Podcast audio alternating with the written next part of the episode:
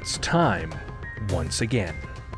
I'm Vox, an informed Jack who tells tales, and this is The Signal.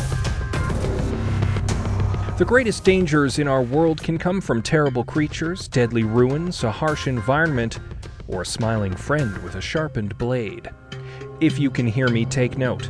This broadcast is for and about Mulin, the resplendent capital of the steadfast kingdom of Iskabal, a city of towering edifices and deep catacombs of arts and culture and lies and murder. You must make sure this information reaches Mulin. If you're in Mulin, listen closely.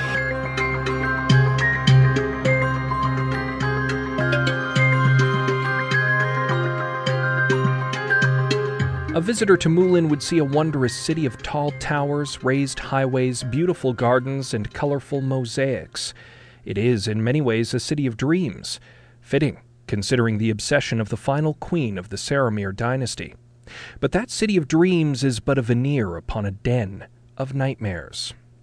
In the shadows of the towers, behind closed doors, and under the streets in the twisting passages, terrible plots are afoot.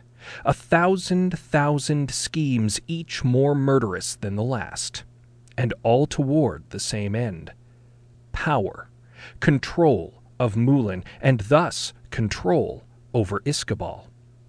And for the quick witted, the sly, and the ambitious, Mulin is a city of intrigue that provides endless opportunities. Just know that everyone who lives in Mulin eventually ends up working for one or more of the factions.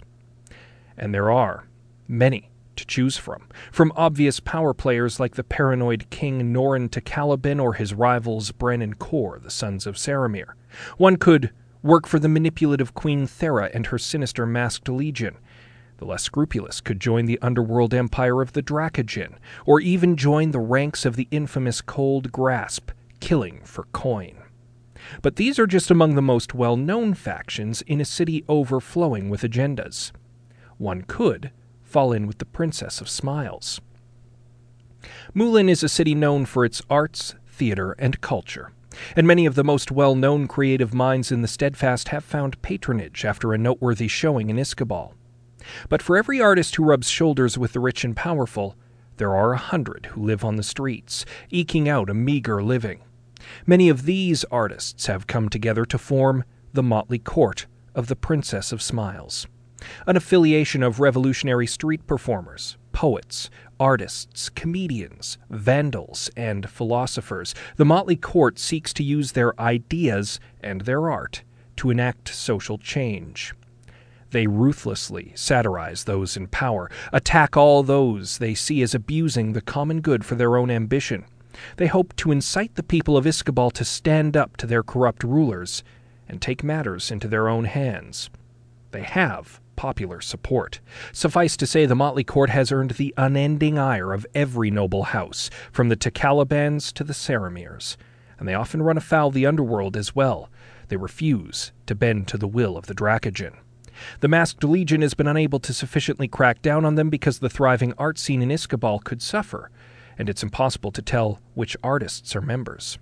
Subversive gatherings and street performances dissipate into the crowds too quickly for anyone to be caught, and no member of the Masked Legion has ever successfully infiltrated the group. The identity of the Princess of Smiles herself is unknown, except that when she does make a rare appearance, she is a masked, nimble acrobat and mime who never speaks. She is a friend of the people, delights in the laughter of children, and is notorious for escaping even the most dire situation. It is possible she is one person, or many people regularly wearing the mantle, whoever or whatever she is. She is the undisputed leader of the motley court and its artists. This group is always willing to welcome new creative and revolutionary minds into their community, just be careful not to betray them, or you could be found in the gutter wearing a crimson smile.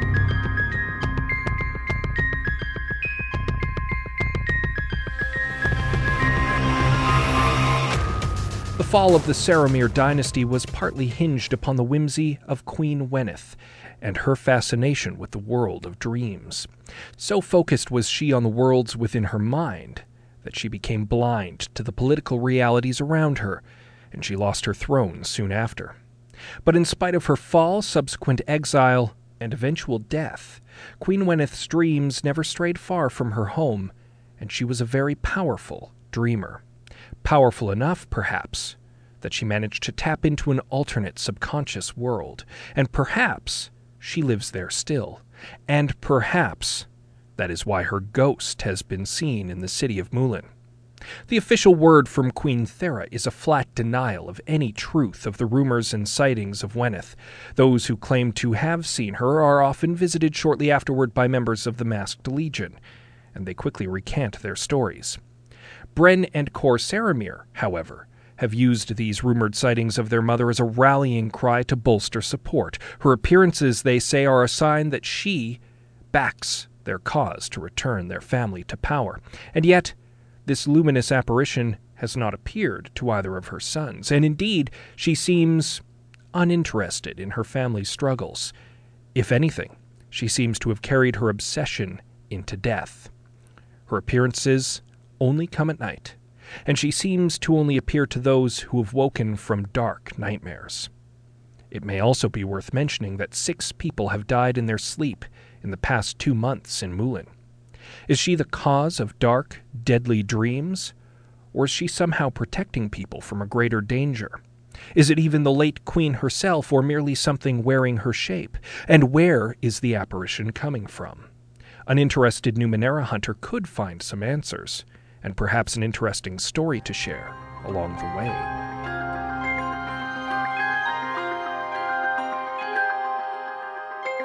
There are other rumors in Moulin. One of the glittering towers along the banks of the Weir River is said to be cursed. For generations, it was home to the Telorinal family, and for generations they knew nothing but hardship and tragedy within its walls. The tower now lies abandoned, but several family treasures remain within, and Porim Telorinal is willing to pay handsomely if someone is brave enough to venture within. However, he is not forthcoming about why the building is said to be cursed. There is a flowering plant in one of the grand gardens in the heart of Moulin, which blooms but once a year under the light of a red moon. It said the first person to ask the flower a question will find their answer within a week. Recently, an automaton calling itself Myrrh has set up shop in the catacombs under the city. Myrrh will sharpen any cutting edge to a seemingly impossible level for free, but only if there is blood upon the blade. No one knows why.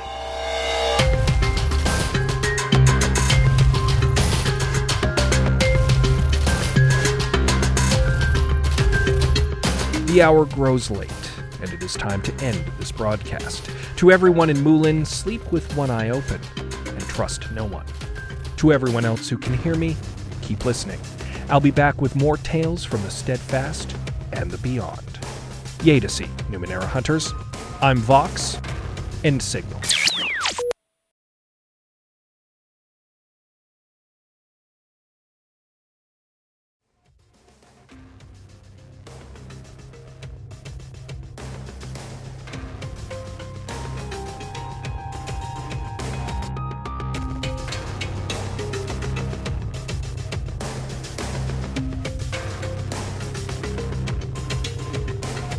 Numenera is a role playing game written and designed by Monte Cook. Numenera The Signal is a podcast written and produced by Scott C. Bourgeois. The Signal theme song is The Complex by Kevin MacLeod at Incompetech.com. If you have a tale, report, or story you'd like to share, you can reach Vox through Twitter at, at VoxJack or online at VoxJack at gmail.com.